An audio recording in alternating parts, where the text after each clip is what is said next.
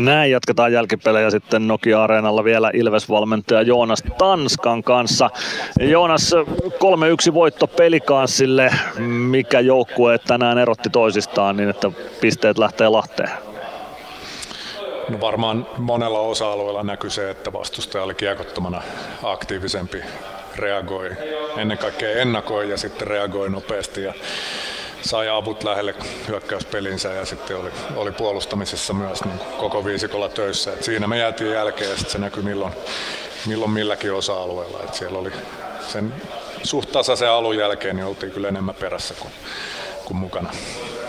Niin, oli, kuvasko se sitten tätä peliä, että Ilves oli askeleen tai ainakin puolikkaan askeleen suurimmaksi osaksi peliä pelikanssin perässä nimenomaan?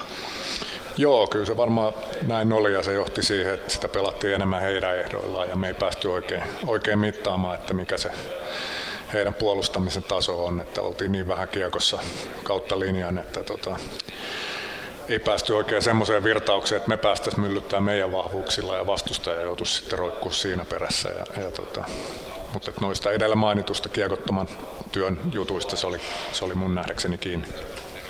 No, yksi osa-alue tässä pelissä toimi edes jollain tasolla, eli erikoistilanteet. Ilveksen ainoa maali ylivoimalla ja pelikaan ei puolestaan ylivoimamaalia tehnyt. Mitä sanoit, eriko- sanoit erikoistilanteesta? No joo, tietysti, että maali tehtiin ja, ja se on aina positiivista ja tultiin tasoihin sillä maalilla. Silläkin on aina merkitystä, mihin kohtaan se tehdään. Ja sitten tietysti alivoimalle varmaan tekee hyvää se, että, että pystyttiin pitämään nolla tuossa muutamassa pelissä ollut ihan kohtalaista tekemistä ja silti päästetty maali. Että, että on meille niin kuin ehkä tämän illan yksi isoin anti, että, että pystytään niin kuin noinkin laadukasta ylivoimaa vastaan selviytyä takaiskuutta. Toki siellä paljon pikkujuttuja oli, koska vastassa oli semmoinen ylivoima, jolla on todella paljon vaihtoehtoja ja variaatioita siinä hommassa. Niin kaikkia ei tietysti otettu pois, mutta meidän maalivahti Gunnarsson hoiti kyllä erinomaisesti silläkin saralla. Että, että tota, siinä mielessä niin näihin asioihin varmaan voidaan olla tyytyväinen.